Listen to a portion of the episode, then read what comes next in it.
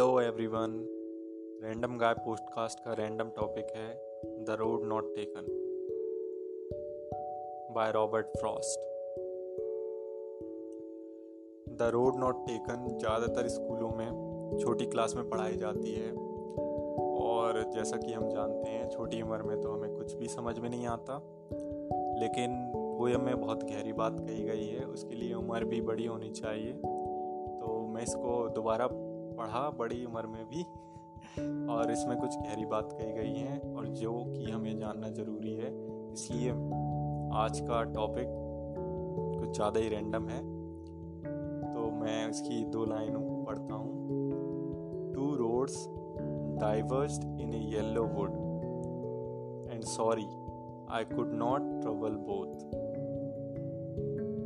ये बात हमारी ज़िंदगी से कुछ मैच खाती है। हम कुछ ऐसी राह पे खड़े हो जाते हैं यहाँ दो रास्ते होते हैं, तीन रास्ते होते हैं, चार रास्ते होते हैं, लेकिन सारे एक साथ नहीं चले जा सकते। तो राइटर के साथ भी कुछ ऐसा ही हुआ। वो एक जंगल से गुजर रहे थे। वहाँ दो रास्ते थे। अब दोनों ट्रेवल नहीं कर सकते थे तो बड़ी कंफ्यूजन में है। तो अगली दो लाइनों में कहते हैं and we one traveller long I stood and looked down one as far as I could बहुत देर तक खड़े रहते हैं।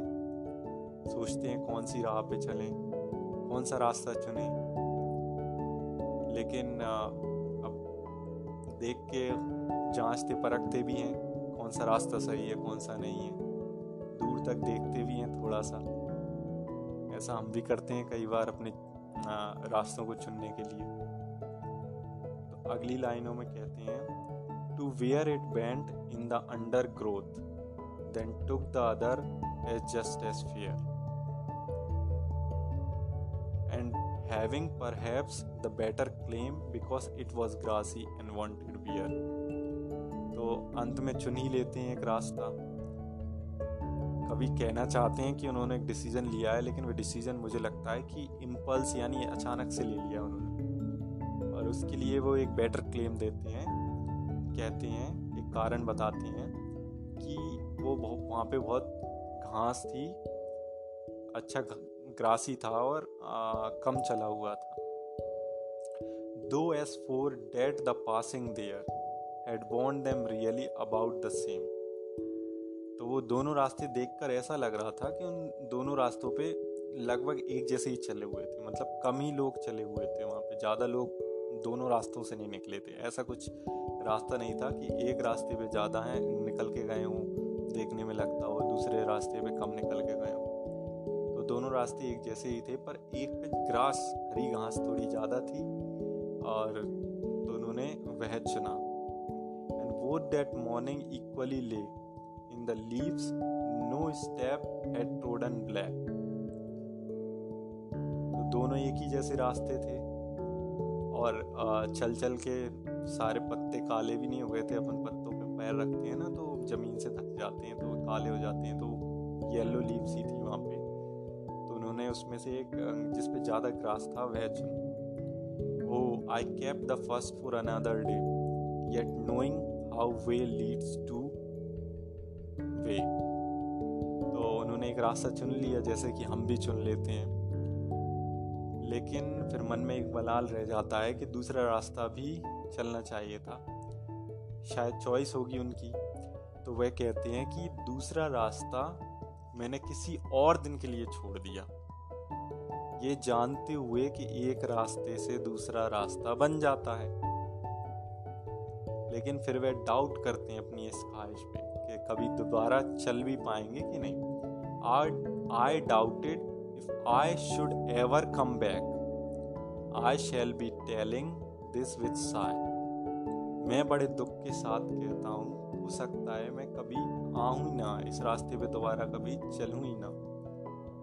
समवेयर एजेस एंड एजेस कई सालों तक या कई दिनों तक कुछ भी हो सकता है। Two roads diverged in a wood and I took the one less travelled by and that has made all difference तो दो रास्ते डाइवर्ज इन ए वुड एक जंगल में बटे हुए थे और उन्होंने चुना जिसपे कम लोग चले हुए थे।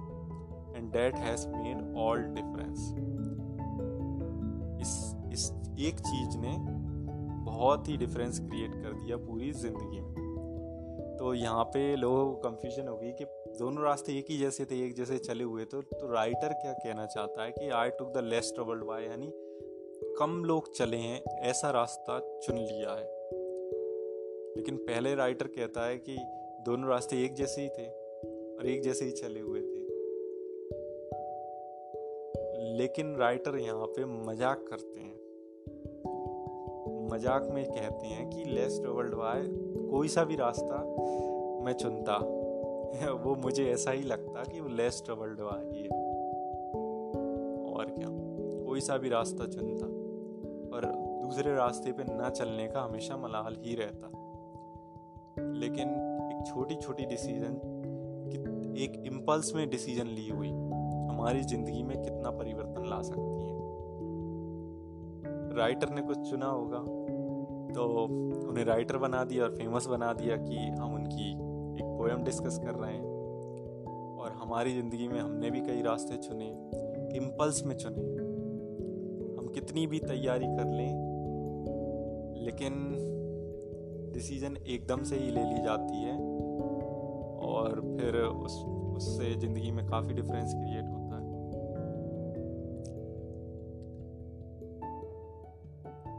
तो ये ना सोचें कि वो रास्ता बेटर था या ये था। आपने जो डिसीज़न लिया है वो सही है। बस आपको चुनना पड़ेगी कि आप उस रास्ते पे चलने की हिम्मत रखते हैं कि नहीं। आपके भीतर ये हौसला है कि नहीं कि आप उस रास्ते को एंजॉय कर सकें। राइटर इसमें यही कहना चाहते हैं कि कोई सा भी रास्ता मैं चुनूं, मैं उसमें खुश ही रहूँगा।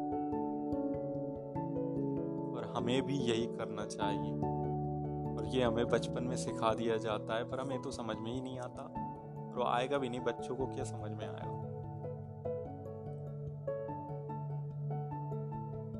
कई बार हम बहुत ही अच्छा और कंजर्वेटिव रास्ता चुनते हैं, जिसमें कोई नुकसान नहीं होता। लेकिन एकदम हमारी ज़िंदगी में कुछ अलग ही हो जाता है, उससे कुछ बुरा ही हो जाता है।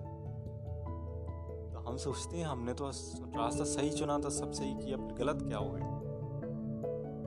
गलत ये हो गया कि वो रास्ता हम चलना ही नहीं चाहते थे, या फिर हमें मलाल है कि दूसरा रास्ता ज़्यादा बेटर था। तो हम उस रास्ते को एंजॉय नहीं करते, अब एंजॉय नहीं करते, ईमानदारी से नहीं चलते उस रास्ते पे, या फिर अच्छी मेहनत नहीं करते तो अच्छा परिणाम कैसे आएगा? तो आपने जो रास्ता चुना है, वह सही रास्ता है।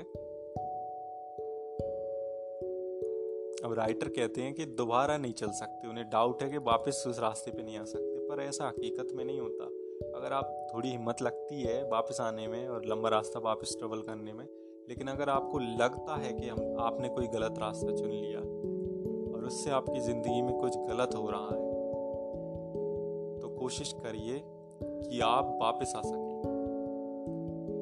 आपने कुछ गलत डिसीज़न ले लिया, गलत करियर चॉइस कर ली, गलत हेल्थ चॉइस कर ली, गलत रिलेशन चॉइस कर ली तो आप उससे निकलना चाहते हैं, आप वापस लौटना चाहते हैं तो आप डिसीज़न ले सकते हैं। आज भी आपके पास डिसीज़न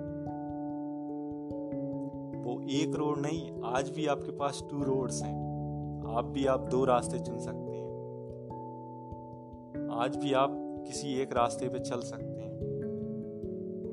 और ये ना सोचें कि आप पुराना डिसीज़न गलत था तो इस बार और गलती ना हो जाए। पहली बार आपने बिना सोचे समझे डिसीज़न लिया। इस बार आप एक्सपीरियंस से डिसीज़न लेंगे। हमेशा हमें हमें जब भी डिसीज़न लेते हैं, दो, तीन रास्तों के बीच में ही चुनाव करना पड़ती है। और जो भी रास्ता हम चुने, उससे खुशी खुशी एक्सेप्ट करके आगे बढ़ना चाहिए। अगर वह हमें ज़्यादा नुकसान ना पहुँचा रहा हो। तो आज के लिए बस इतना ही। धन्यवाद।